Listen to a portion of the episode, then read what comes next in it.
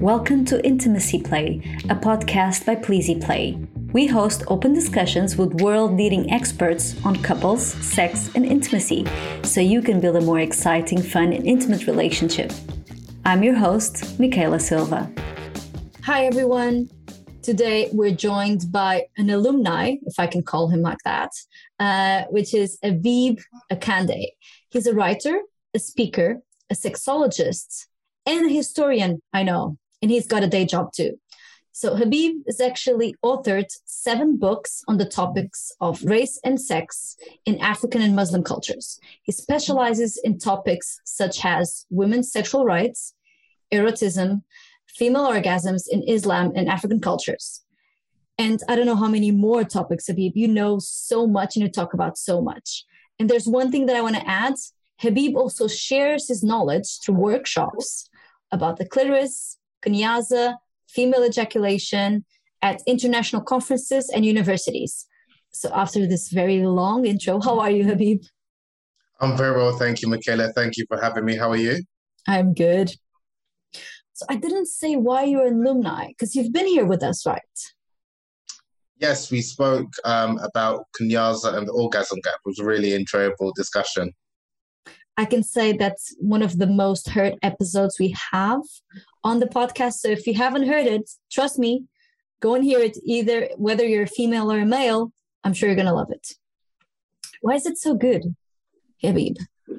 I think because um, I'm addressing a topic which not not many people talk about, which is the obviously within the context of a heterosexual relationship, um, trying to understand what are some of the sexual problems and expectations that both men and women have, and then also how to kind of reduce that orgasm gap or that pleasure gap. And with the kunyaza technique, a lot of people are interested and fascinated by it because A, it has the reputation of helping women squirt orgasms, and a lot of people are, you know, interested in the whole squirting phenomenon. And then with a lot of men, um, the male people, the men that attend my workshops, they're really interested in it because they see it as like a, a new trick that they need to learn or something to impress their female partner. And again, I think with women, because it's a technique that prioritizes and focuses on women's pleasure. I think a lot of women find it, um, the technique and the culture behind it, quite liberating and fascinating. So, um, Kunyaza has been um, definitely well received, not only the book, but when I do different workshops, not only again because of the technique itself, but the history and the culture behind it. That again, it prioritizes um, women's pleasure, which is something which you don't really hear about um, nowadays. And it's also a non penetrative technique. So, it's not about penetrative intercourse. It's about ensuring that the man um, stimulates and focuses on the woman's clitoris. And we know that's the most effective route for most women in order to experience um, a climax. We've had some interesting feedback from that uh, episode, actually. People saying that they really enjoy the podcast, that they searched more about Kunyaza.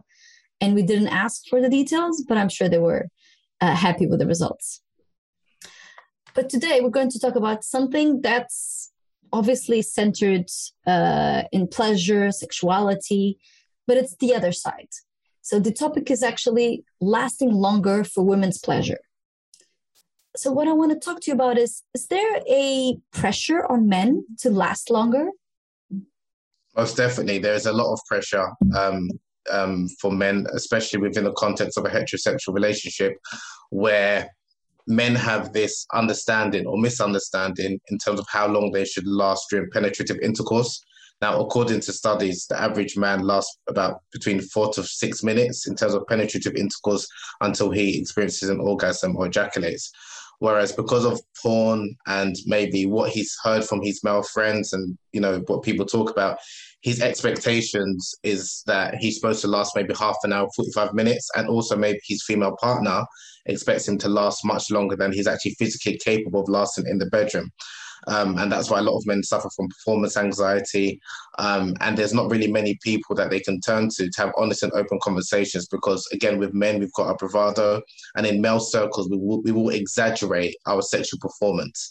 And I use the word performance intentionally because I know, well, I don't think sex should be about performance. It should be about pleasure. But in reality, for a lot of men, sex is a performative act. It's a way to kind of show how quote unquote good I am in the bedroom.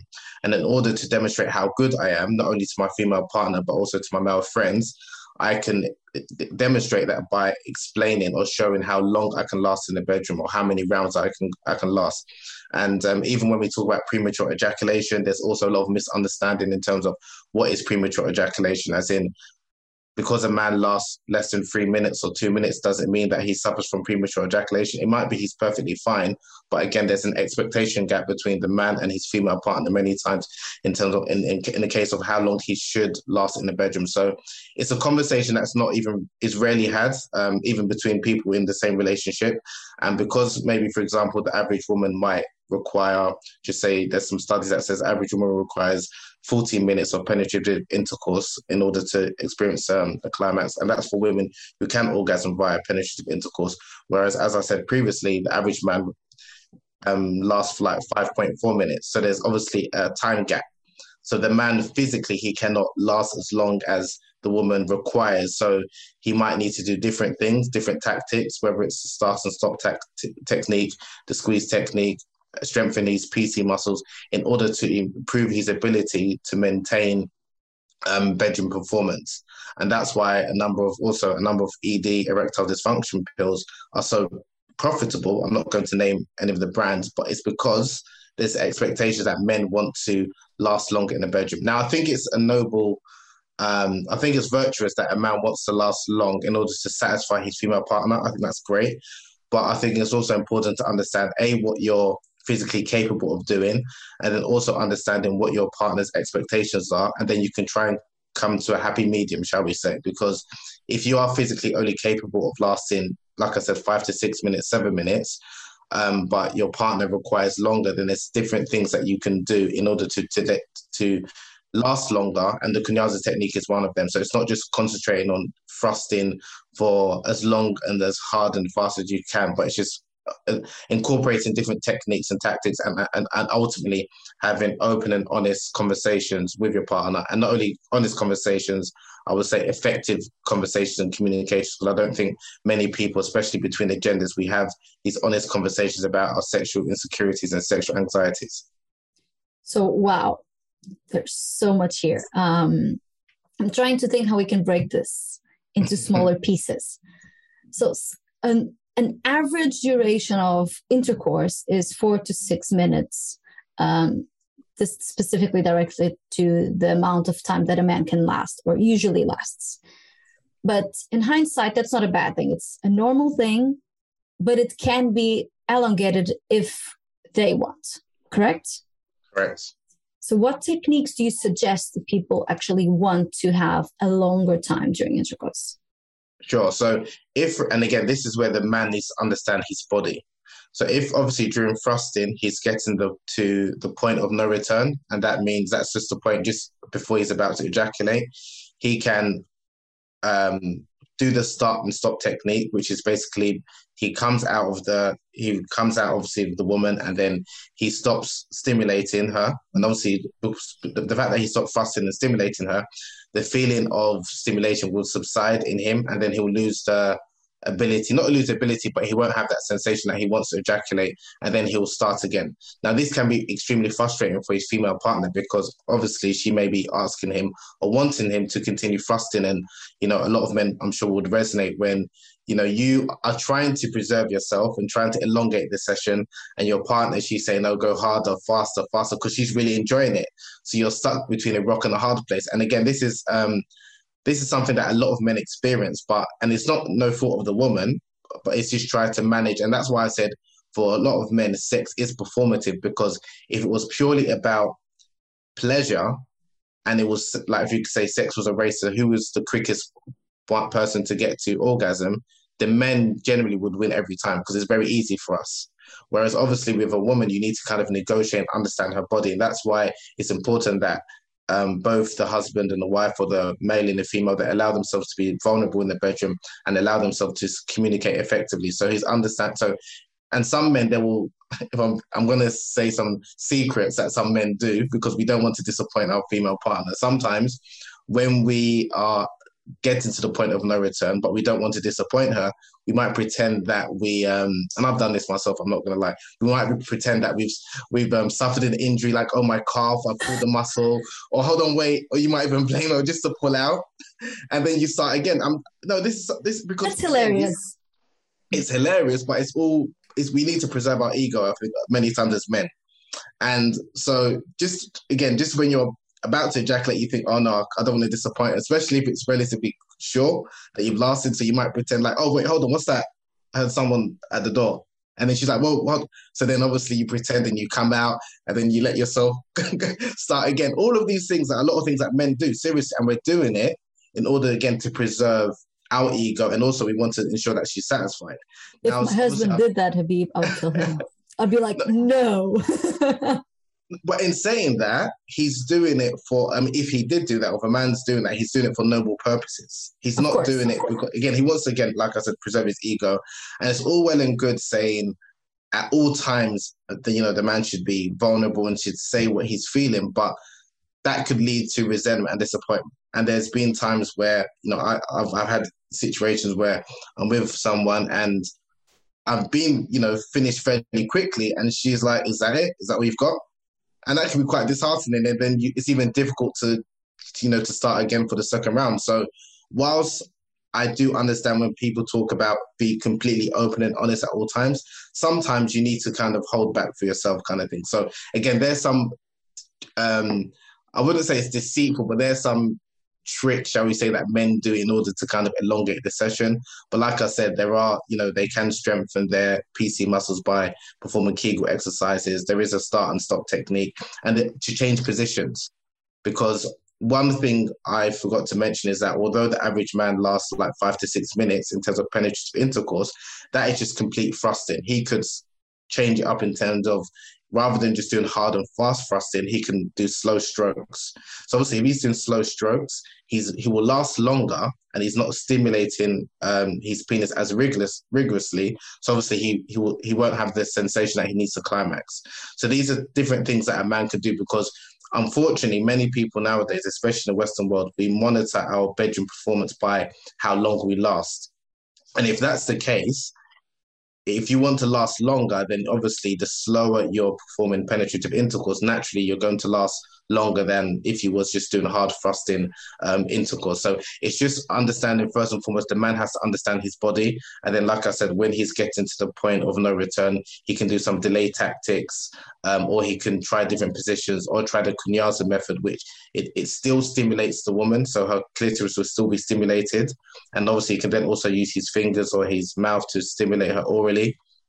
Um, so she's continuing to be stimulated, and he's allowing his um, the the sensation to subside, and then he's ready to go again. So these are some of the techniques um, that again a man can incorporate in the bedroom. Is the grandma technique a technique? Let me let me explain the grandma technique. Grandma, uh, thinking about your grandma or about like a person that doesn't necessarily excite you. Could that also be a helpful technique? I don't know. That's just my female brain thinking. So did you, did you call it the grandma? Yeah. I've never heard of that. Oh, so in terms of thinking about something else. Yes. Yes, that yeah, that of course. So you, you know, you might think about football, sports, something something that's totally, you know, in your mind, not attract, not sexy, not stimulating. So you, that's what, like I said, it plays into for a number of men, sex can be quite performative because you're trying to distract your mind. You're trying to think of anything and everything apart from what your body's actually enjoying. So yeah, the grandma technique, that's a, a new name. I've not heard that before. But yeah, so a man could try the grandma technique to get his mind out of what his body's feeling. So there is a disconnect. And it's quite interesting because we know a number of women find it difficult to connect their mind and, the, and their body during um, sexual activities in order to experience pleasure. Whereas for a lot of men, in order to prolong the session, they need to actively or try and disconnect their mind and their body to, in order to satisfy the woman. So that's why it's, it's like a game that both the man and the woman is playing with each other. Just FYI, in terms of the grandma technique, you can quote me. Yeah, that's I'm the author of the name. It's not a, no, a known technique, but it will be from now on. Um, so it's interesting how there's a phenomenon that men want to last longer, um, but then again, there is it's more like social expectations, not just you know on on the on the female side. But you do teach men how to prolong pleasure. So use these techniques. Is there anything else that you teach? Do you use workshops to teach uh, men? How do you do that? Yeah, so with the workshops, I first and foremost, I just don't give like information because information can bore people like statistics. It's first dispelling some of the misinformation and miseducation that men might have consumed. Now, not a lot of this, obviously, they might have learned from a textbook. A lot of our sex education that we learn, especially as men, is by osmosis. It's by the people that we're around, the conversations that we hear, and our own experiences, and even what some of our past partners or current partner has said. So that forms our sex education or, or, or, or, our understanding in terms of what is good sex, what is bad sex, what is great sex, what is not so great sex. So it's to try and dispel this because, like I said, as men, especially as heterosexual men, there is a lot of bravado, a lot of exaggeration in terms of how great we are in the bedroom. And because many a times we're hearing the experience of men and how great they are in the bedroom, we don't also hear the experiences, the honest experiences of women. And we know for a lot of women, it's not necessarily sexual pleasure or good sex doesn't necessarily mean that he has to have a really large member or he needs to last hours or you know in the bedroom. But that's what we've been that's what we think is the case because of what we heard from men. So i try and even when i have like the men only um, sessions or workshops explain what women are saying in terms of what is great sex what is satisfying sex. So they're not under this pressure where they feel that okay, I, I even need to have, you know, a really large um, member. I need to last X amount of time in the bedroom. So to try and, like I said, eradicate some of those misconceptions. And then I'll talk about some of the statistics in terms of, okay, like the average man lasts five and a half minutes. Now, even when I say that, it just sounds really short. But then I try and explain, like, okay, if someone if someone were to say that they were to run, like sprinted um, 800 meters, like two laps around a lap, I'm um, around the track, sprinted flat out, would you say that's possible? Now, most people say that they know that's not humanly possible because even a top class sprinter would not doesn't sprint 800 they pace themselves so i'm also explaining that during sex during intercourse if you're just going at, at it like a, a jackhammer rabbit approach really fast you're not going to last even five minutes so when you're understanding, when I'm breaking down, okay, how long is five and a half minutes? That's if you're thrusting at full pelt, or even if you're just thrusting. Because naturally, the question then I pose to the men as well is that if you're really enjoying the sensation, right, you're enjoying the intercourse, why should it take you 30 minutes, 40 minutes to climax? Then they flip it the other way around. And then you understand actually, I don't, if I'm really enjoying it, and obviously, um, yeah, I'm enjoying the um, intercourse, why does it take me 45 minutes? It shouldn't take me 45 minutes.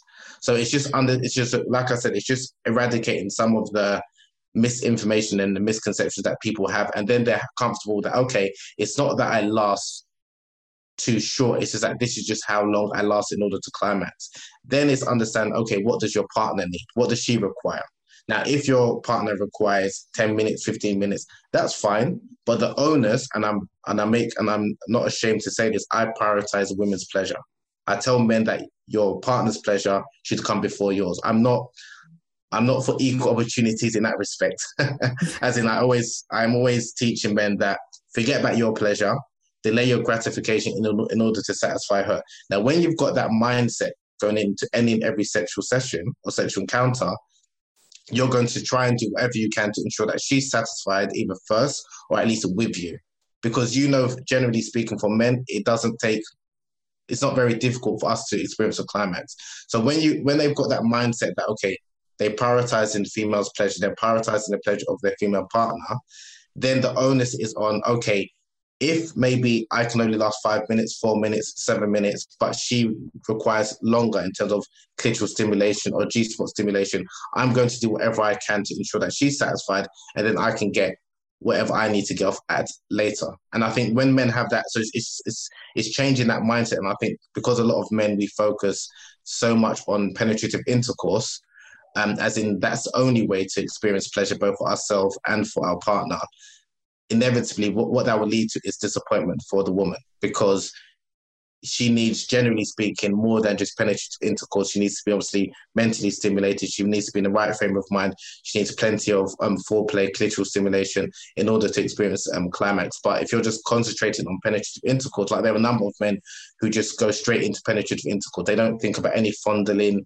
any even foreplay. And again, that's not something that will be pleasurable for your, you know, your partner and it's something that you may get off. But again, that's why it's all about prioritizing, like I said, and emphasizing female pleasure as opposed to uh, male gratification. No, I completely uh, completely understand the point, and my my thought process because I am I am a woman, um, is that is it really that important that men last longer, or is it what you were saying? You know use other tools. It's not just intercourse you know. Maybe the 14 minutes that the average woman needs to climax is not during intercourse. It can be for various uh, through various types of um, stimulation. Or am i wrong? You know what is the feedback that you have from women from your your workshops or from other men? You know the is this amount supposed to be more focused on intercourse? Is it supposed to be a mix? Is it does it depend on the person that's a very good question. That's a very good question. The question of lasting longer is not should it's not it shouldn't be an issue, but because of culturally how we understand sex, it is an issue because we define sex or good sex by again, especially as men, how long we last in the bedroom. And unfortunately, there are even you know there are songs about like one minute man, and there are even women who make fun of men if he lasts. Like women will even ridicule a man because either um, he's got a small penis or because he he only lasted like a minute or two minutes or what have you. So as much as we can say that it shouldn't be an issue culturally, the society that we're living in, it is an issue, and men are aware of that. Men have these have men have insecurities and anxieties like anyone else, but it's rarely spoken about. So because a lot of men are under pressure, that even for example, you know, a woman can climax within two minutes. It's possible, right? But if you were to say, I lasted two, three minutes, but she climaxed within that time, of course, that's not an issue. But people just assume that a woman is not going to climax within a couple of minutes, or she's not going to be satisfied within a couple of minutes. That's and it's the man's fault. So because that's the way the discussion is framed, and it's not a coincidence that you know erectile dysfunction pills are a lot of people are buying them, especially young men. It's not only older men. So we know you know there's you know Viagra, which is popular amongst um, men over a certain age. Now there's you know like blue chew pills that is even very popular amongst younger men, and they're targeting a lot of younger men nowadays on social media and a lot of podcasts, and it's because men equate good sex with how long they last in the bedroom. So I do agree with your question, as in it shouldn't be an issue, and there are other ways in order to um, ensure that the woman or both partners are pleasured and experience satisfaction. And I liked the way you framed it, lasting longer for female pleasure as opposed to lasting longer for female climax. Because a woman can experience pleasure, she doesn't need to have a climax or orgasm in order to have a satisfying sexual experience. So that's why, but you can't measure pleasure. That's the problem. Right. Because that's that's because you can't measure pleasure. We want to quantify and measure things how long you last you can measure and an orgasm or ejaculation sometimes obviously you can there's like evidence for it um, but because obviously we live in a, a, society where people want to quantify things and it's easy to explain to you know to boast or to talk about to your to your friends that's why there is this pressure in terms of how long you do last in the bedroom. No I, I understand that there's a lot of pressure and you know with all the podcasts and everything that i research i know there is. And of course i'm in a relationship so mm of course, I also have my issues. Um, but yeah, for me specifically, it's not very important how long it lasts, but how yeah. how we can frame pleasure within you know the two of us. If it's yeah. foreplay, is it after? If it is after intercourse, if there's no intercourse, but that is just mm-hmm. my vision. I'm not saying it's like everybody else's. Um, you touched on a point that I wanna I wanna talk about, which was the size of the penis. So um, because I know that the G spot is really in the beginning of the woman's vagina, why is it such an issue with the size of the penis? Because any any man or any male that has you know two three centimeters of, of, of a penis um, can reach the G spot, the woman's G spot. which is supposed to be because it depends on on on on, on the woman the most pleasurable part internal pleasurable part of the woman so does it make sense for all this pressure uh, towards size it's just not i mean i'm not although i speak and teach about the g spot i'm not um, a strong advocate for it as in i think even with uh, even with women there's a lot of pressure that i need to find the g spot and if i don't have the g spot then maybe something's wrong with me, or that's or that should be the most pleasurable part. When that's not necessarily the case for every woman. Now, again, according to like the G spot is um, located, I think, one to two inches within the um, anterior wall of the vagina, so the upper wall of the vagina. Now, the most effective way to stimulate the G spot or the G spot area is probably with the fingers. It's not necessarily doesn't necessarily require the penis. So it doesn't. So the penis is out of the picture in terms of G spot stimulation. And like you mentioned, even if a man has got a relatively small penis that's maybe less maybe three to four inches or what have you, he can still stimulate the G spot. Um, but again, I think in this society, in many societies, a lot of men's sexuality is linked to their penis and their penis size. So the reason why, again, it's important, similar to how long men last in the bedroom, people, even women, would also criticize or ridicule a man if his penis is small. So if he's got a small penis, that means he can't satisfy me in the bedroom. That means he's not a good lover. And again, there is this a lot of this pressure, and there's a lot of men that even um, undergo um, like penis enlargement surgeries to try and um, elongate the labor. That is the, the two most requested questions that men complain about: is the size of their penis and how um, and how they can last long in the bedroom. So it's it's definitely an insecurity that a lot of men do have, and it's it's not an issue if we're speaking about pleasure. And that's why, like even like with the Kunyaza technique I teach, or with the G spot stimulation and the different techniques, size doesn't matter in that respect. It doesn't matter. But culturally, in our Western society, size does matter because if if I'm sure if I'm not saying this is the case, but if one of your girlfriends says, "Oh, I was seeing a man, I'm dating a man, and his penis is only like a couple of inches," a lot of people would assume that he can't satisfy his partner because we link size to pleasure and size to orgasm. That's why. So there's a lot of, like I said, you know, miseducation and misinformation that needs to be debunked. Um, and again, because whether we like or not, a lot of people do have these insecurities. And it's quite funny because when I hold workshops or mixed gendered workshops, um, and or I'm doing a workshop like with a woman and she will talk about, you know, like the average penis is only like five to six inches, or the average vaginal canal is like four inches. So therefore the average penis will definitely be able to, you know, she'd be able to stimulate the average woman. A lot of women, when they hear like the average size of the vaginal canal or what the average or the what there's no such thing as normal in terms of what the vulva looks like, they're comforted by that because oh at least I'm normal.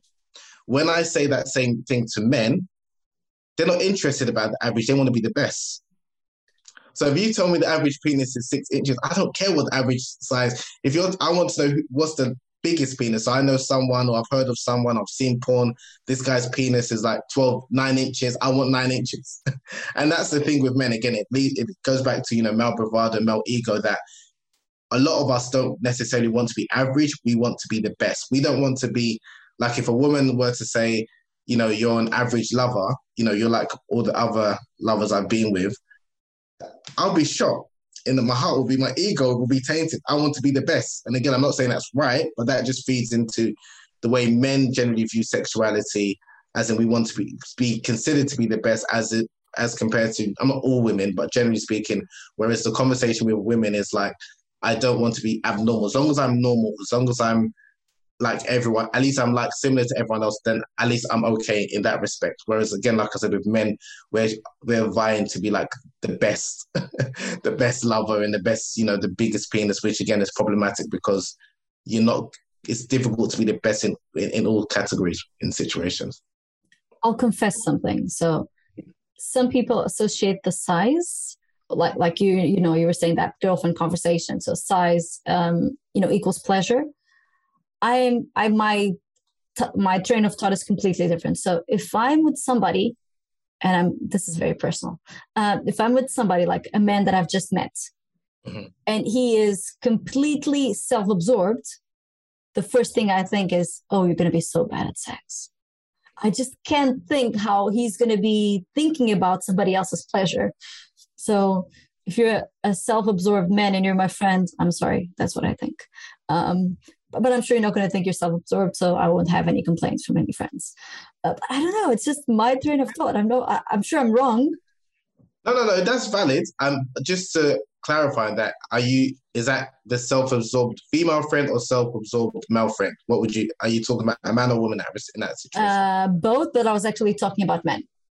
Okay, so if he's self-absorbed, as in he's concentrating and focused about himself and how big he big he is, is that what you're saying? Yes, just, you know, somebody okay. that just talks about themselves. That's you know just wants to show you how good their body is, how pretty they are, how how intelligent yeah. they are, how everything's about them. I don't think if if you're not a good listener, or at least if you're not interested in the other person in a normal conversation, will you really be interested in pleasuring them? But yeah, that's just me also giving like a. No, uh, no that's very good. That's very good, and that's actually something that I do touch on um, in my workshops. Uh, the difference, understanding the difference between being a selfish and a selfless lover. And again, I think there's a lot of men in the society that the bravado. We are, we are. A lot of us are selfish lovers. Like we're concentrating and thinking about how good we are um, and how big we are, rather than trying to understand and being attentive to our female partner's needs. Now, again, when I even bring this in the conversation, it's very difficult to frame this initially. So it's like I will kind of frame like, okay, we're going to talk about how to last longer in the bedroom because men are generally goal orientated. So they're going to lift or how to make your partner squirt, how to make it have multiple orgasms. Then they're interested in that because they're goal orientated. And then I'll bring in some of the, which is essentially the important parts about being, it's not necessarily about that goal. It's about being understanding and understanding your female partner, not being thinking all about yourself and prioritizing women's pleasure. But if I were to advertise or have a course and be like, prioritizing women's pleasure or the importance of you know being in tune with her body. A lot of men are not going to be interested if, if i'm completely honest with you. But what you said is true. Like in terms of but that's more of a the mindset and the attitude that men need to adopt. But again like i said to, in order to attract a lot of men you need to well i my experience is that you it has to kind of be like a goal orientated kind of selfish selfish um, tagline, then you rope them in, and then you talk about what's actually really important. Um, so that's why it's very because I do get a lot of um, messages and people, especially um, female sex educators, or um, will ask me, "Okay, I'm having difficulty. I have a lot of these workshops, but I'm having difficulty attracting, you know, male male men to attend." And I just said, "It's the framing." As like as much as you know, like the way I will approach or target or speak to a male, predominantly male audience is very different to I'm speaking to a predominantly female audience. And I'm not, and I'm unapologetic in that. Like, whether we like it or not, there's different things that attract us. So if I'm, for example, going to speak about to women, I might use the words like vulnerability and things like that. To men, it, it sounds like weakness. They want to hear respect. They want to hear, you know, um, climax, orgasms. You know, they want to hear these more and again, for some women, when they hear that, that's like, oh, that's crude, and why do you frame it in that such sort of a way? And I try to explain when we're speaking about effective communication. There's one thing speaking about communication. There's another thing speaking about effective communication. Effective communication is something that resonates with the recipient of the message. If I'm speaking in a way that res- that doesn't resonate with a man or my male audience, it's not effective. So I can use all of these nice words about you know being fond, which they are true but it doesn't resonate. So a man's going to listen to it and think that's not for me.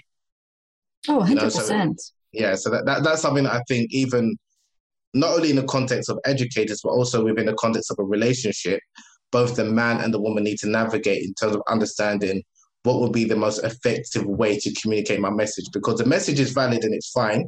But I think one of the issues that we have is that men, because obviously a lot of the content that that men listen to or they speak to is male orientated, they're not able to communicate that message effectively to women. And likewise, a lot of the messaging and the conversation that women have is women female orientated. The messaging, the vocabulary that they use is not as effective when men hear that. And that's why he's trying to bridge that gap. And a lot of the work I'm trying to do is trying to bridge the gap where both men and women can speak and understand each other, both outside of the bedroom and inside the bedroom. And that can hopefully result in um, increase mutual pleasure between between the two. but it's correct, difficult. correct me if I'm wrong, but what I understand from your conversation and also, you know, from my perspective and from my views is that men are very goal oriented. So it's the climax, it's pleasuring her, it's, um, you know, achieving something that they can brag about. Um, and this, this doesn't go to all men. So sorry if you don't if, if this doesn't suit you. Uh, but women are more about the journey. So about the pleasure that they're feeling on that journey, about uh, sharing that moment with somebody special. Does, does it make sense? 100%. And a number of studies have um, confirmed that. So this is this is something me personally, personal experience.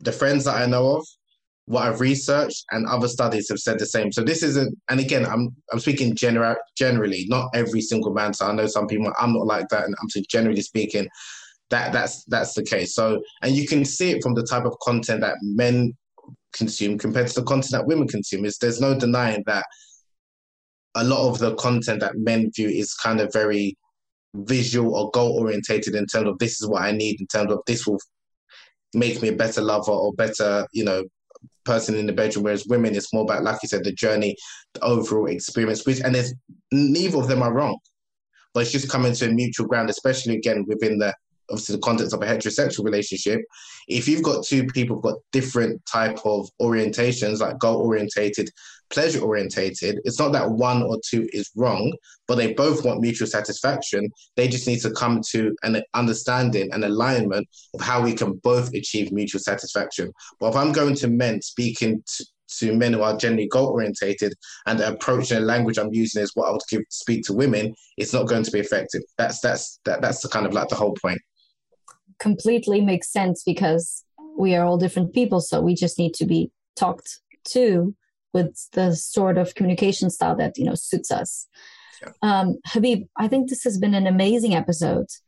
And I'm sure a lot of people will want to follow you and know where you um, share content. So, can you share your social uh, ta- handles, please?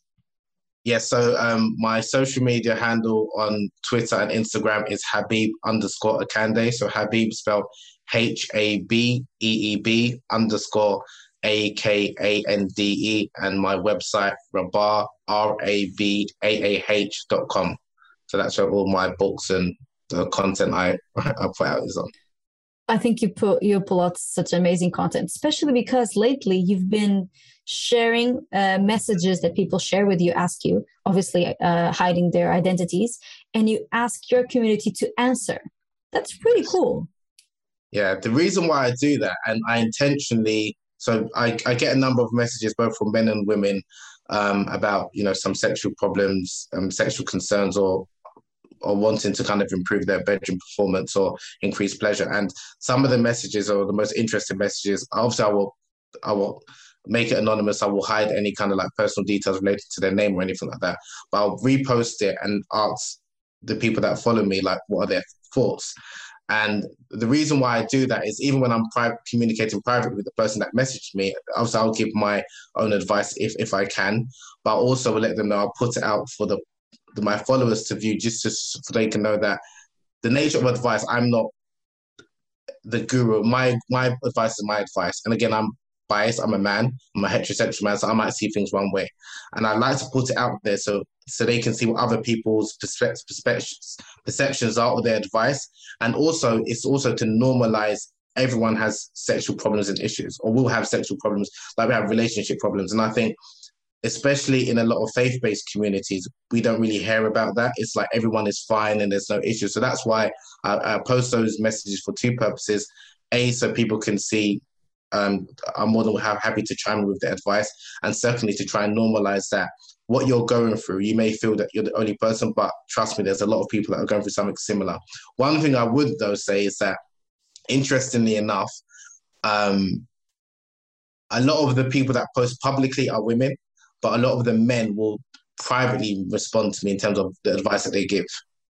Interesting.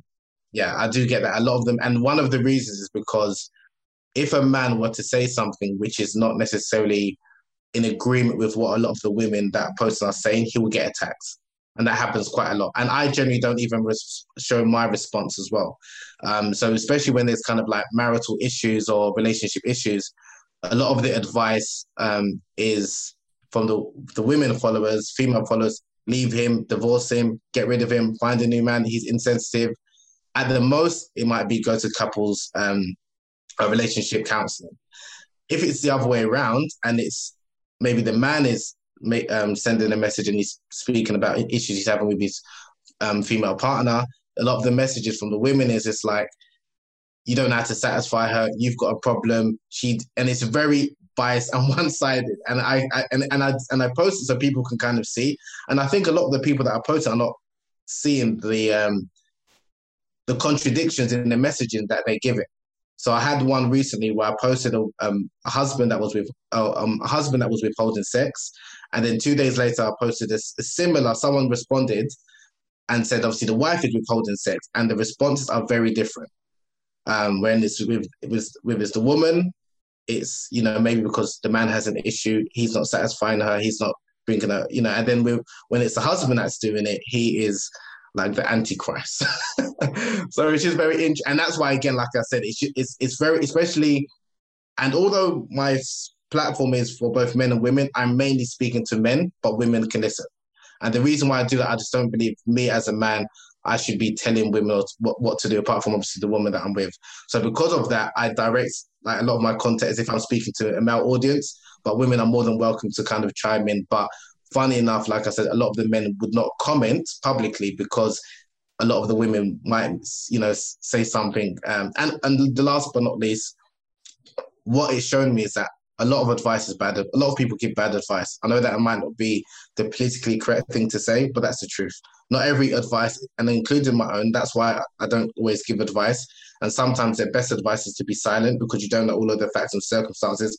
And I think it's quite dangerous when if someone's coming to you with a potential issue, the first thing to say is leave him, divorce, get rid of him when you don't know the person's, you know, social, financial situation. They could have kids you know, they may be as long as the person obviously is not in, in clear danger. But this idea that just get rid of him, this person, and I just think, and that's also what I try and communicate privately with the people. Just be careful when you're seeking advice.